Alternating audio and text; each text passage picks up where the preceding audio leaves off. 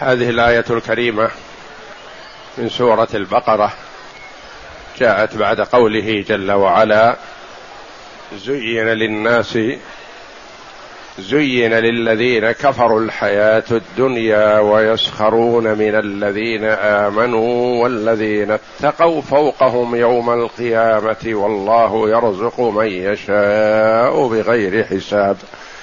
كان الناس أمة واحدة. الآية. يخبر جل وعلا عن حالة الناس قبل أن يرسل إليهم الرسل. كان الناس أمة واحدة. أمة واحدة. قال بعض المفسرين كان الناس أمة واحدة على الكفر. فبعث الله النبيين مبشرين ومنذرين وقال بعضهم كان الناس أمة واحدة على الإيمان بالله. فكفر من كفر منهم فبعث الله النبيين مبشرين ومنذرين. جاء عن ابن عباس رضي الله عنهما أنه قال كان الناس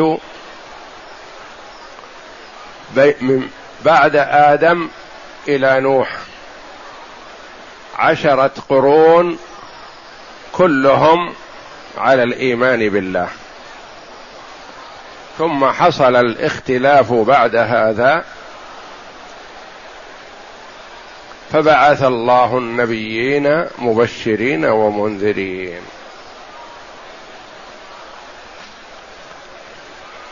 والشرك حدث في الأرض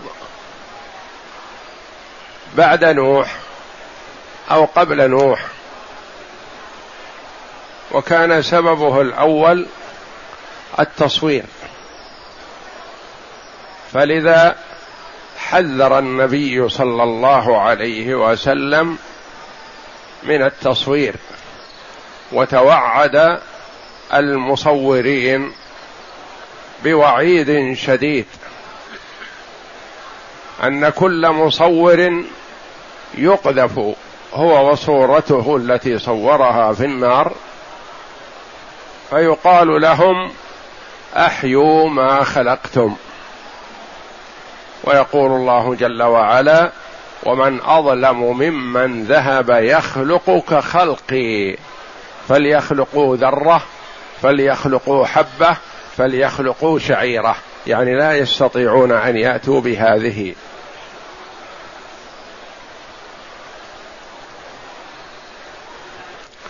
وقال علي بن أبي طالب رضي الله عنه لأبي الهيجا ألا أبعثك على ما بعثني عليه رسول الله صلى الله عليه وسلم الا تدع صورة إلا طمستها ولا قبرا مشرفا إلا سويته. فالشرك حدث في الأرض اولا بسبب التصوير. كان رجال صالحون في زمن نوح أو بعد نوح عليه السلام. فكان الناس يقتدون بهم في الخير. فماتوا. فأوحى الشيطان إلى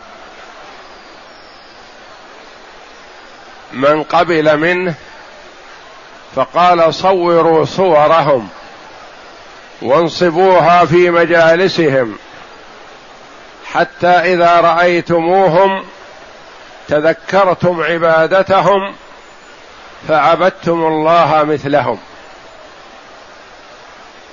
هو لعين وذكي ومريد. يأتي للمرء من حيث يحب. حتى يغويه ويزل ويبعده عن الصراط المستقيم.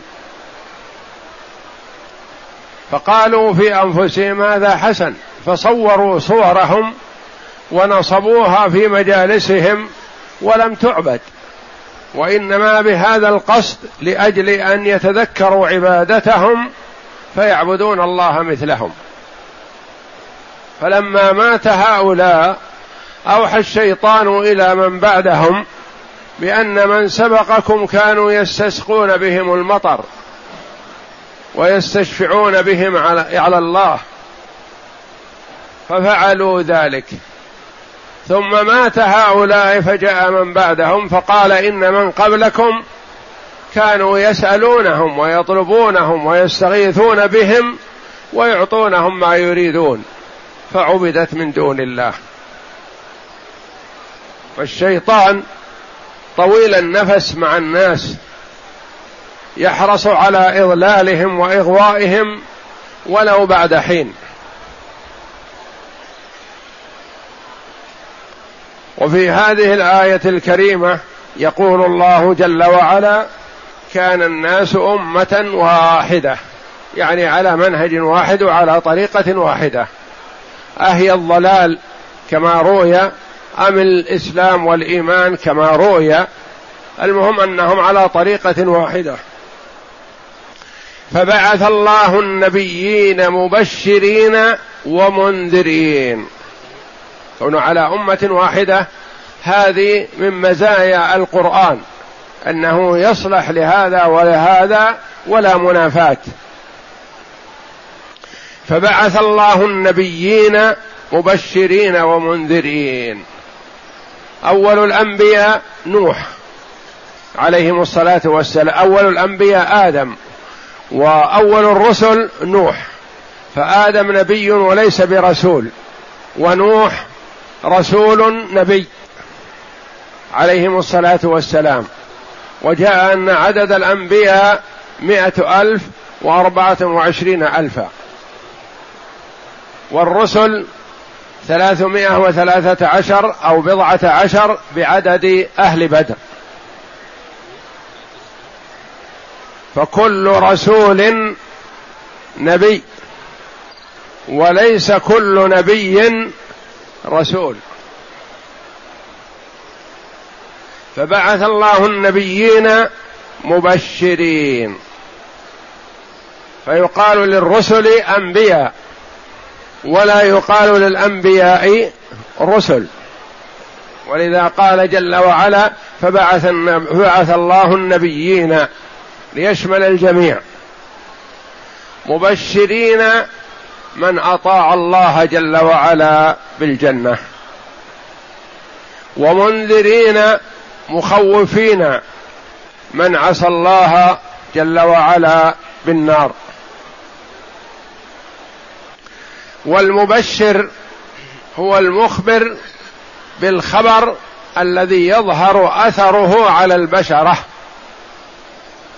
وغالب استعماله في الخير وإلا فيجوز استعماله بالشر. تقول بشرته مثلا بالعذاب لأن إخبارك إياه بالعذاب سيظهر أثره على بشرته. كآبة وحزنا. وبشرته بالخير لأن خبرك هذا سيظهر أثره على بشرته بالسرور والفرح. والله جل وعلا قال مبشرين ومنذرين يعني مبشرين من أطاعه بالجنة ومنذرين من عصاه بالنار. وقال تعالى فبشرهم بعذاب أليم في حق الكفار.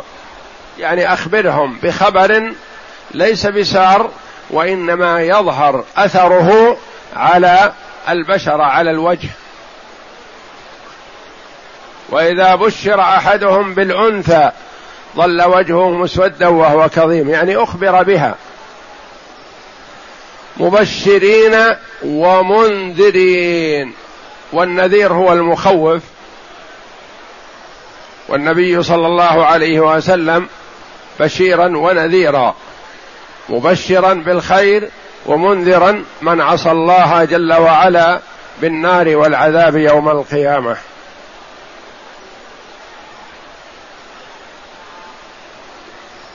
ومنذرين وأنزل معهم الكتاب والمراد الكتب لأن الكتاب هنا يراد به الجنس والله أعلم. وأنزل معهم الكتب. والكتب التي أنزلها الله جل وعلا على رسله وأنبيائه كثيرة والتي بلغنا عنها بأسمائها هي أربعة التوراة والإنجيل والزبور والقرآن. وهذه كلها كلام الله جل وعلا تكلم الله بها وأنزلها على رسله. وفيه صحف إبراهيم وصحف موسى عليهم الصلاة والسلام. وكتب الله التي أنزلها على عباده كثيرة وإنما هذه الأربعة هي التي سماها جل وعلا لنا في القرآن. فنؤمن بكل كتاب أنزله الله جل وعلا على رسول من رسله. ونؤمن بهذه الأربعة بأسمائها اجمالا ونؤمن بالقرآن تفصيلا بكل آية منه وبكل حكم من أحكامه. وأنزل معهم الكتاب بالحق. والكتب تنزل من الله جل وعلا لبيان الحق من الضلال. من أخذ بها سعد وأفلح وفاز في الدنيا والآخرة. لأنها تبين الحق لمن أراده. وتبين الضلال لأجل أن يجتنب. ليحكم بين الناس فيما اختلفوا فيه. ليحكم الكتاب. يصح أن يسند الحكم إلى الكتاب فيقال هذا حكم كتاب الله. ويقال هذا حكم الله في كتابه. ويقال هذا حكم رسول الله صلى الله عليه وسلم الذي طبقه. ليحكم الكتاب بين الناس أو ليحكم الأنبياء بالكتاب بين الناس فيما اختلفوا فيه. سنة الله في خلقه أن الناس يختلفون. فيقول هذا مثلا هذا حق ويقول الآخر لا هذا باطل. ويقول أحدهم هذا صحيح ويقول الآخر لا هذا ليس بصحيح. فالاختلاف موجود بين الناس ولكن المرجع والمرد إلى كتاب الله جل وعلا وسنة رسوله صلى الله عليه وسلم. والاختلاف ليس بعيب ولا مذموم مطلقا لأن الصحابة رضي الله عنهم اختلفوا في بعض المسائل. وعلماء أهل السنة والأئمة الأربعة اختلفوا في بعض المسائل. والمرجع والمرد هو كتاب الله جل وعلا وسنة رسوله صلى الله عليه وسلم. فمن حكمهما ورجع إليهما فهو المحق. ومن حاد عنهما وأبعد فهو الذي على الضلال والعياذ بالله.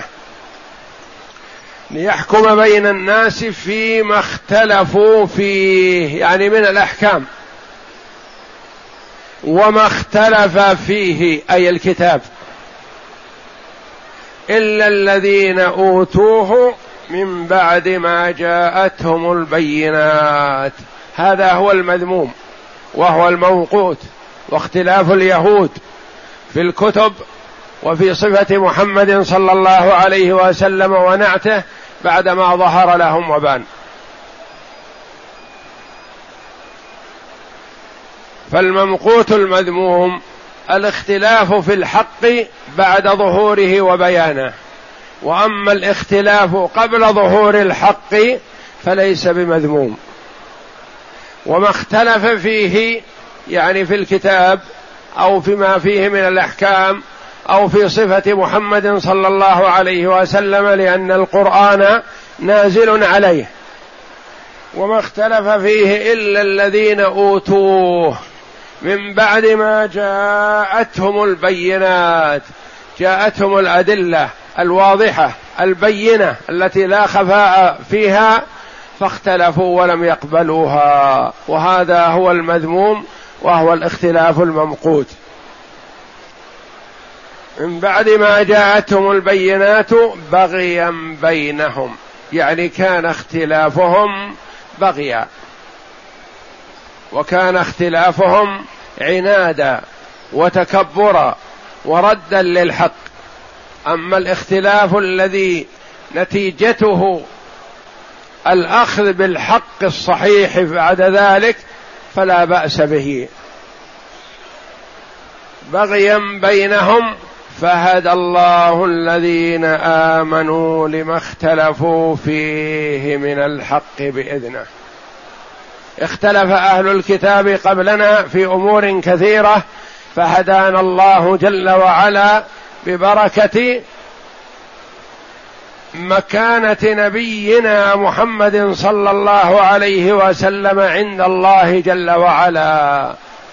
فهدى الله هذه الأمة لما اختلفت فيه الأمم السابقة. وقد اختلفت الأمم السابقة في أمور كثيرة. وهدانا الله جل وعلا بدعوة محمد صلى الله عليه وسلم إلى الحق البين الواضح. فاختلفوا الأمم السابقة في العيد. فأخذ اليهود يوم السبت. وأخذ النصارى يوم الأحد وهدى الله هذه الأمة لأفضل الأيام الذي هو يوم الجمعة فنحن قبلهم فيه. كما قال عليه الصلاة والسلام نحن الآخرون الأولون يوم القيامة يدخلون الجنة فيوم الجمعة قبل السبت والأحد. اختلفوا في الصلاة فمنهم من صلاته لا ركوع فيها وفيها سجود ومنهم من صلاته لا سجود فيها وفيها ركوع ومنهم من صلاته لا سجود ولا ركوع فيها. وهدى الله هذه الأمة لهذه الصلاة على أحسن وجه وأكمله. اختلفوا في الصيام فمنهم من يصوم بعض النهار ومنهم من يصوم عن بعض الطعام. ومنهم من يصوم أياما طويلة متكررة. ومنهم من يكون صيامه أيام الصيف. ومنهم من يكون صيامه أيام آه، لطافة الجو وأيام الربيع. وتلاعبوا في صيامهم فزادوه ثم زادوه حتى شق عليهم. فنقلوه من وقت الصيف إلى وقت الربيع ليكون أسهل وأخف. وذلك نتيجة اختلافهم وتلاعبهم بشرائع الله. اختلفوا في أنبياء الله صلوات الله وسلامه عليهم أجمعين. فمنهم من قتل الأنبياء ومنهم من كفرهم ومنهم من عذبهم وضربهم ومنهم من عبدهم من دون الله فهدى الله هذه الأمة للحق في أنبياء الله ورسله. ومنهم عيسى بن مريم عليه السلام. اليهود نسبوا أمه إلى ما لا يليق بها عليه السلام. وقالوا إن عيسى ابن بغي والنصارى عبدوه مع الله فقالوا هو ابن الله وهو ثالث ثلاثة وهو إله مع الله تعالى الله عما يقولون وقالت هذه الأمة هو عبد الله ورسوله وكلمته ألقاها إلى مريم وروح منه فهو عبد لا يعبد ورسول لا يكذب. وفي أمور كثيرة اختلفت الأمم السابقة وهدى الله هذه الأمة لما اختلف فيه من الحق بإذنه. وكان من دعاء النبي صلى الله عليه وسلم اللهم رب جبريل وميكائيل وإسرافيل فاطر السماوات والأرض عالم الغيب والشهادة أنت تحكم بين عبادك فيما كانوا فيه يختلفون. اهدني لما اختلف فيه من الحق بإذنك فإنك تهدي من تشاء إلى صراط مستقيم. فهدى الله الذين آمنوا لما اختلفوا فيه من الحق بإذنه بتوفيقه جل وعلا وإلهامه وهدايته. والله جل وعلا أقام الحجة على جميع الخلق. بإرسال الرسل وإنزال الكتب لئلا يكون للناس على الله حجة بعد الرسل.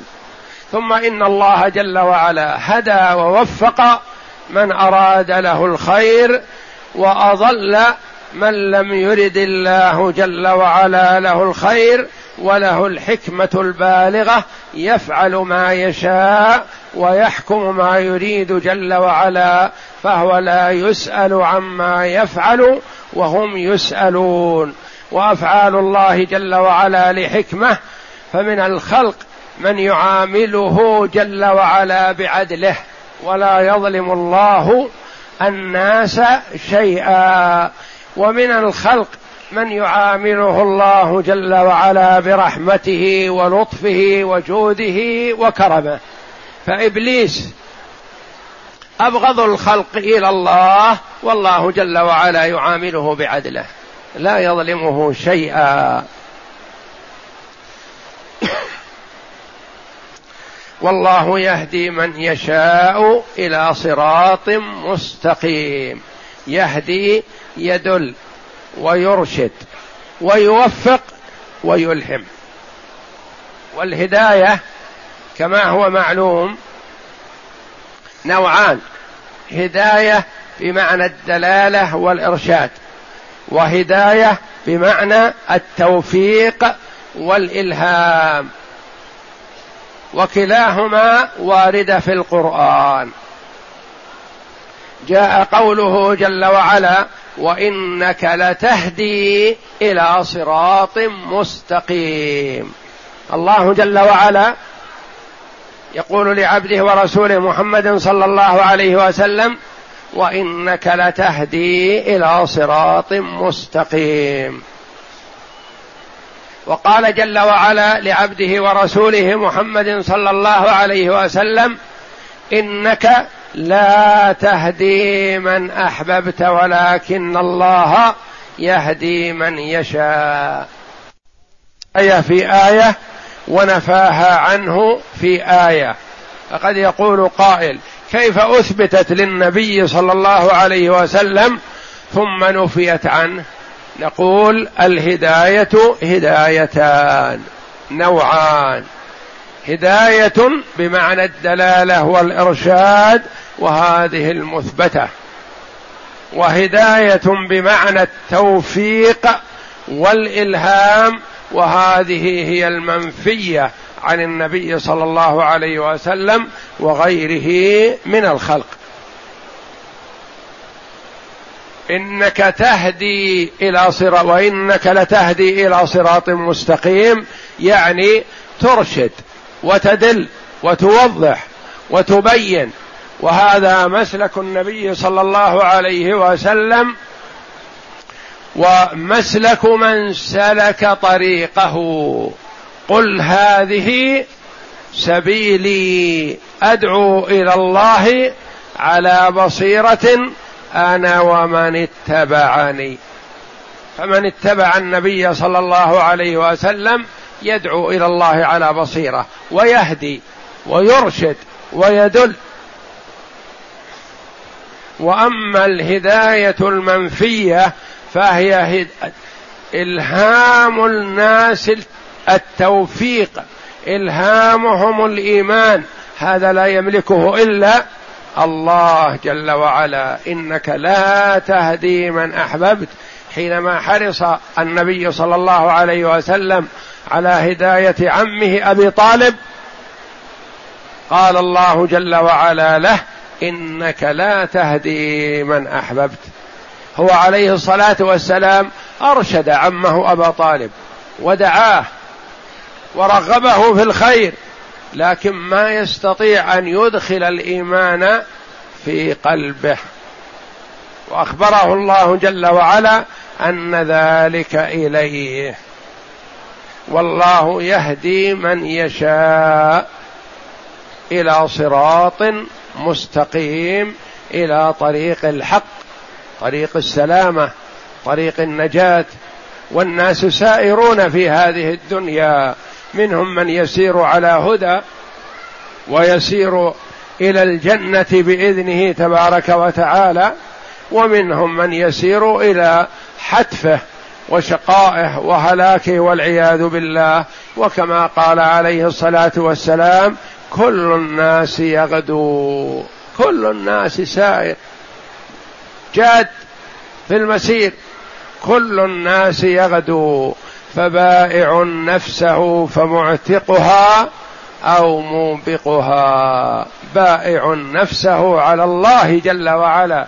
إن الله اشترى من المؤمنين أنفسهم وأموالهم بأن لهم الجنة. أو بائع نفسه والعياذ بالله على الشيطان. فيهلك نفسه لأن الشيطان يريد من الناس أن يكونوا معه في النار. إنما يدعو حزبه ليكونوا من أصحاب السعير. ما يريد لهم النجاة ولا السعادة وإنما يريد لهم الهلاك معه. والله يهدي من يشاء إلى صراط مستقيم. وكان من دعاء النبي صلى الله عليه وسلم اللهم اهدنا في من هديت. ويستحب للمسلم أن يطلب الله ويسأل الله جل وعلا الهداية ولهذا جعلها الله جل وعلا في أعظم سورة في القرآن والتي هي ركن من أركان الصلاة في كل ركعة اهدنا الصراط المستقيم صراط الذين أنعمت عليهم. وهم النبيون والصديقون والشهداء والصالحون. والله يهدي من يشاء إلى صراط مستقيم فيحسن بالمرء أن يكرر ويلح على الله جل وعلا بطلب الهداية. والله جل وعلا يهدي من يشاء إلى صراط مستقيم.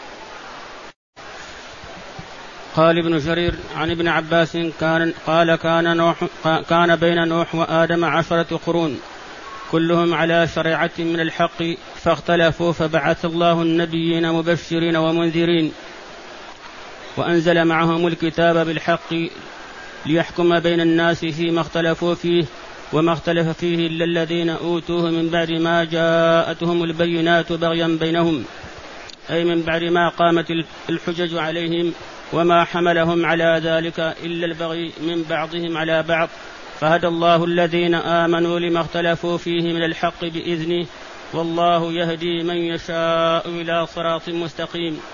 وعن أبي هريرة رضي الله عنه عن النبي صلى الله عليه وسلم قال نحن الآخرون الأولون يوم القيامة. نحن أول الناس دخولا الجنه بيد أنهم أوتوا الكتاب من قبلنا. وأوتينا من بعدهم فهدانا الله لما اختلفوا فيه من الحق بإذنه فهذا اليوم الذي اختلفوا فيه فهدانا الله له فالناس لنا فيه تبع فغدا لليهود وبعد, وبعد غد للنصارى. وعن عبد الرحمن بن يزيد عن, عن أبيه في قوله تعالى فهدى الله الذين آمنوا لما اختلفوا فيه بإذن من الحق بإذنه فاختلفوا في يوم الجمعة فاتخذ اليهود يوم السبت والنصارى يوم الأحد فهذا فهدانا الله فهدى الله أمة محمد صلى الله عليه وسلم اليوم الجمعة واختلفوا في القبلة. فاستقبلت النصارى المشرق واليهود بيت المقدس فهدى الله أمة محمد صلى الله عليه وسلم للقبلة. اختلفوا في القبلة كاختلافهم في الصيام والصلاة فمنهم من يستقبل المشرق ومنهم من يستقبل بيت المقدس ووفق الله هذه الأمة وهداها لاستقبال الكعبة المشرفة التي هي أفضل بقعة في الأرض. نعم. واختلفوا في الصلاة فمنهم من يركع ولا يسجد ومنهم من يسجد ولا يركع ومنهم من يصلي وهو يتكلم ومنهم من, من, من يصلي وهو يمشي. منهم من يكون صيامه عن بعض الأطعمة ويأكل ما شاء غيرها. ومنهم من يكون صيامه بعض النهار ولا يستكمل النهار. فهدى الله هذه الأمة لأفضل الصيام وأكمله وهو من طلوع الفجر إلى غروب الشمس وجعل ذلك بينا بعلامة حسية واضحة يدركها كل أحد. فالصيام منوط اللزوم فيه منوط بطلوع الفجر والفطر منوط بغروب الشمس. وليس الإمساك منوطا بالأذان كما يظن بعض الناس لأن المؤذن قد يتقدم وقد يتأخر وكما قال عليه الصلاة والسلام إن بلالا يؤذن بليل فكلوا واشربوا حتى يؤذن ابن أم مكتوم. يقول الراوي وكان ابن أم مكتوم أعمى لا يؤذن حتى يقال له أصبحت أصبحت. يقول الراوي وما كان بينهما يعني بين بلال وابن أم مكتوم إلا أن ينزل هذا ويصعد هذا. يعني شيء قليل ومع ذلك قال عليه الصلاة والسلام لا يمنعكم أذان بلال من سحوركم إن بلالا يؤذن بليل. يعني قبل أن يطلع الفجر. فكلوا واشربوا حتى يؤذن ابن أم مكتوم. والمؤذنون يختلفون. منهم من يؤذن قبل الفجر مثلا بعشر دقائق بخمس دقائق بثلاث دقائق. منهم من يؤذن ويمكن للمرء أن يتسحر بعد أذانه لأنه يؤذن قبل. ولا حرج في هذا لأن النبي صلى الله عليه وسلم قال إن بلالا يؤذن بليل. وقال العلماء رحمهم الله لا يجوز الأذان قبل الوقت إلا الفجر بعد منتصف الليل. فالفجر يجوز فيه الأذان قبل الفجر قبل طلوع الفجر لأن الناس في حالة نوم غالبا فينبهون على ذلك حتى يتهيأوا للصلاة فساغ الأذان قبل طلوع الفجر. ومن الناس مثلا من يتخذ مؤذنين كما اتخذهما صلى الله عليه وسلم. واحد يؤذن قبل الفجر ليوقظ الناس والآخر يؤذن لطلوع الفجر ليشعر الناس بطلوع الفجر فيمتنع من أراد الصيام عن الطعام والشراب وسائر المفطرات. واختلفوا في الصيام فمنهم من يصوم بعض النهار ومنهم من يصوم عن بعض الطعام. فهدى الله أمة محمد للحق من ذلك. واختلفوا في إبراهيم عليه السلام فقالت اليهود كانت كان وجعل الله جل وعلا عن الصيام عوضا لمن لا يستطيعه مطلقا. وجعل له عوضا في أيام أخر لمن شق عليه في وقته فقط كالمسافر والمريض والحائض والنفساء فيفطرون ويقضون من أيام أخر. ومن لم يستطع القضاء يفطر ويطعم عن كل يوم مسكينا. والله أعلم. وصلى الله وسلم وبارك على عبده ورسول نبينا محمد وعلى آله وصحبه أجمعين.